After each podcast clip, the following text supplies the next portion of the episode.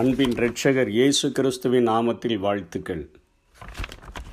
நீதிமொழிகள் பதினேழாம் அதிகாரம் ஐந்தாம் வசனத்திலே ஏழையை பரியாசம் பண்ணுகிறவன் அவனை உண்டாக்கினவரை நிந்திக்கிறான் ஆபத்தை குறித்து கழிக்கிறவன் தண்டனைக்கு தப்பான். அதே போல நீதிமொழிகள் பதினான்கு முப்பத்தி ஒன்றிலே தருத்திரனை ஒடுக்குகிறவன் அவனை உண்டாக்கினவரை நிந்திக்கிறான் தரித்திரனுக்கு தயை செய்கிறவனோ அவரை கணம் பண்ணுகிறான் என்று சொல்லி முந்தைய நாளிலே நாம் தியானித்த அந்த ஏழைகளின் உரிமை என்கிற தலைப்பிலே இரண்டாவது பகுதியாக நாம் தியானிக்கலாம். பாகமும் பதினைந்தாம் அதிகாரம் ஒன்பதாம் வசனத்திலே விடுதலை வருஷமாகிய ஏழாம் வருஷம் கிட்டி இருக்கிறதென்று சொல்லி உன் இருதயத்தில் பொல்லாத நினைவு கொண்டு உன் ஏழை சகோதரனுக்கு கொடாமல் மறுத்து அவன் மேல் வன்கண் வைக்காதபடிக்கும் அவன் உன்னை குறித்து கர்த்தரை நோக்கி அபயமிடாதபடிக்கும் எச்சரிக்கையாயிரு அப்படி செய்வாயாகில் அது உனக்கு பாவமாயிருக்கும்.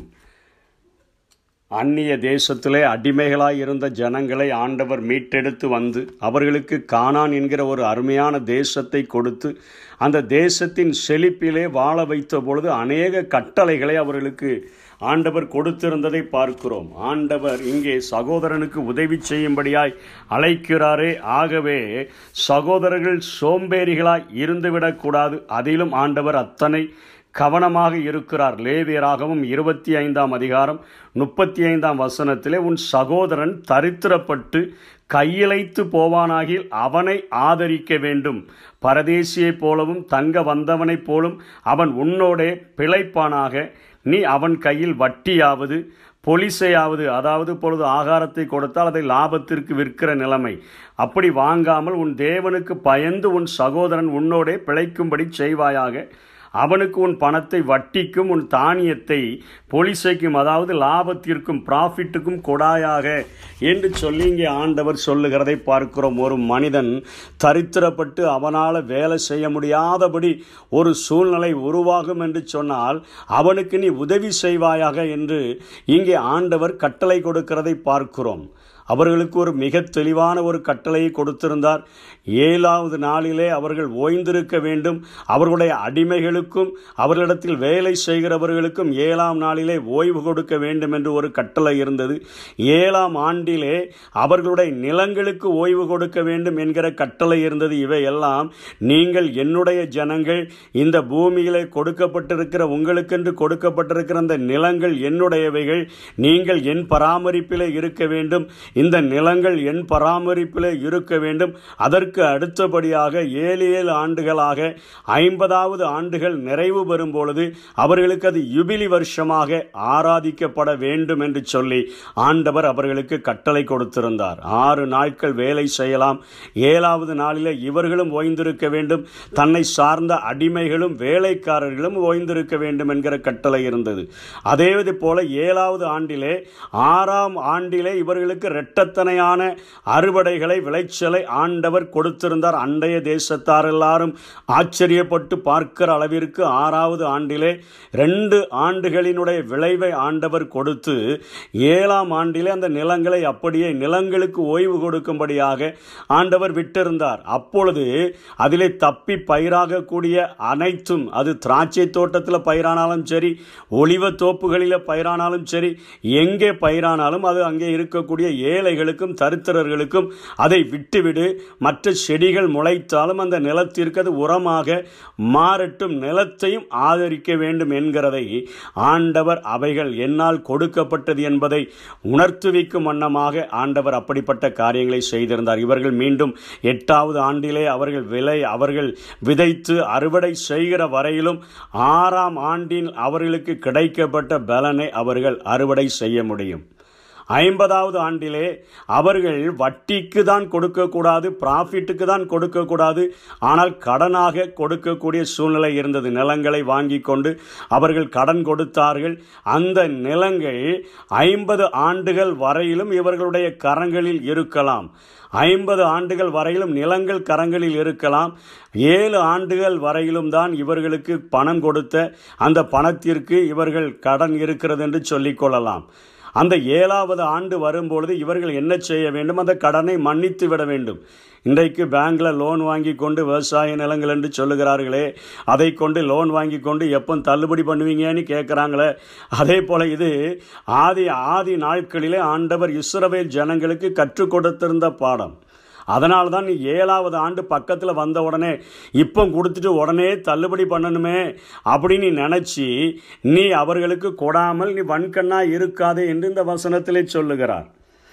விடுதலை வருஷமாகிய ஏழாம் வருஷம் கிட்டி இருக்கிறது என்று சொல்லி உன் இருதயத்தில் பொல்லாத நினைவு கொண்டு உன் ஏழை சகோதரனுக்கு கொடாமல் மறுத்து அவனால் பிழைக்க முடியல தர்த்தரன் ஆயிட்டான் கையிழைத்து போயிட்டான்னா அவன் தான் ஏழை சகோதரன். அவன் உழைக்காமல் இருந்துட்டு எனக்கு ஒன்றுமே இல்லைன்னு சொல்லுகிறவனுக்கு அல்ல. அவன் மேல் நீ வன்கண் வைக்காதபடிக்கும் அவன் உன்னை குறித்து கர்த்தரை நோக்கி இரவில் கண்ணீரோடு கூட அபயமிடாதபடிக்கும் எச்சரிக்கையாயிரு அப்படி செய்வாயாகில் அது உனக்கு பாரமாயிருக்கும்.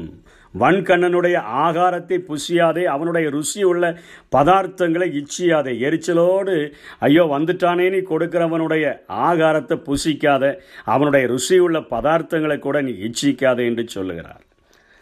மத்திய இருபது இருபத்தஞ்சில் சொல்லுகிறான் நான் தயாளனாக இருக்கிறபடியினால் நீ வன்கண்ணனாக இருக்கலாமோ? என்று எச்சரிக்கிறதை நாம் பார்க்கிறோம். ஆகவே இவர்களுக்கு ஏழாம் ஆண்டிலே கடன்கள் மன்னிக்கப்பட்டது ஐம்பதாவது ஆண்டிலே அடிமைகளும் விடுதலை பெற்று இவர்கள் சென்றுவிட வேண்டும். இவர்கள் நிலங்களை கொடுத்து கடன் வாங்கியிருந்தால் அந்த நிலங்கள் அந்த நிலங்களை கடனுக்கு கொடுத்தபடியினால கடனுக்கு வாங்கியிருந்த அந்த நிலங்கள் எல்லாம் இவர்கள் அங்கே எக்காலம் ஆலயத்திலோ அல்லது ஆசரிப்பு கூடாரத்திலோ மிகப்பெரிய ஒரு எக்காலம் ஊதப்படும் பொழுது அடிமைகளுக்கு அங்கே சம்பளம் கிடையாது. அவர்களுக்கு சாப்பாடு கொடுக்கப்படும். அவர் அவர்கள் அங்கே வேலை செய்ய வேண்டும். அப்படிப்பட்ட ஜனங்கள் ஐம்பதாம் வருட வருடத்திலே அவர்கள் விடுதலையாக வேண்டும். ஏழைகள் விடுதலையாக வேண்டும். நிலங்கள் விடுதலையாக வேண்டும். அப்படிப்பட்ட ஒரு சட்டங்களை ஆண்டவர் முழுவதும் நான் தான் உங்களை பராமரிக்கிறேன் நான் தான் உங்களை பாதுகாக்கிறேன். இந்த இது உங்களுக்கு கொடுக்கப்பட்ட இந்த வீடு ஒரு வாடகை வீடு போன்றதுதான் என்பதை அந்த ஜனங்களுக்கு உணர்த்துவிக்கும் வண்ணமாக இந்த கட்டளைகளை ஆண்டவர் அவர்களுக்கு கொடுத்திருந்தார். அப்படிப்பட்ட வாழ்கிற நாட்களிலே நீ உன்னுடைய சகோதரனுக்கு கையிழைத்து போனவனுக்கு தருத்திரனாய் இருக்கிறவனுக்கு உன்னை அண்டிக் கொள்ளுகிறவனுக்கு நீ உதவி செய்கிறவனாக வாழ வேண்டும். அந்த எக்கால சத்தம் துணிக்கும் பொழுது அடிமைக்கெல்லாம் மிகுந்த சந்தோஷம் உண்டாகும். நான் இனிமேல் விடுதலையாக போகிறேன். இனிமேல் நான் அடிமை இல்லை அந்த நிலங்களுக்கு நிலங்களை கடனாக கொடுத்திருந்தவன் கடன் பெற்றிருந்தவன் அந்த நிலங்களை அவன் திரும்ப அவனுடைய கரங்களிலே அதை வாபஸ் பண்ணிவிட்டு அந்த நிலங்கள் கொடுக்கப்படும். அவனுக்கு அத்தனை சந்தோஷமாக இருக்கும்.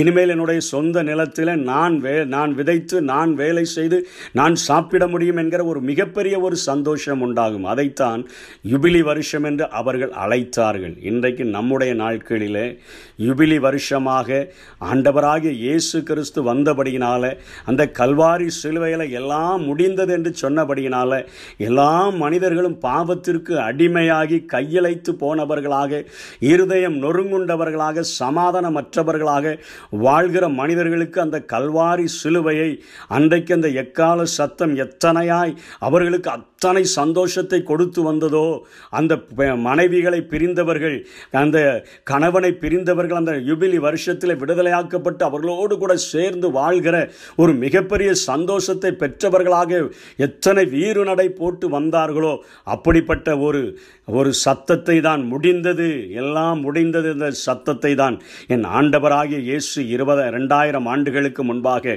கல்வாரி சிலுவையில் தொணிக்க பண்ணினார். அந்த எக்கால சத்தம் நம்முடைய காதுகளிலே விழும் பொழுது நாமும் பாவத்தினுடைய அடிமைத்தனத்திலிருந்து நாம் விடுதலை பெற்றவர்களாக நாம் இந்த உலகத்திலே வாழ முடியும் என்பதை அறிவுறுத்தக்கூடியதாக இருக்கிறது.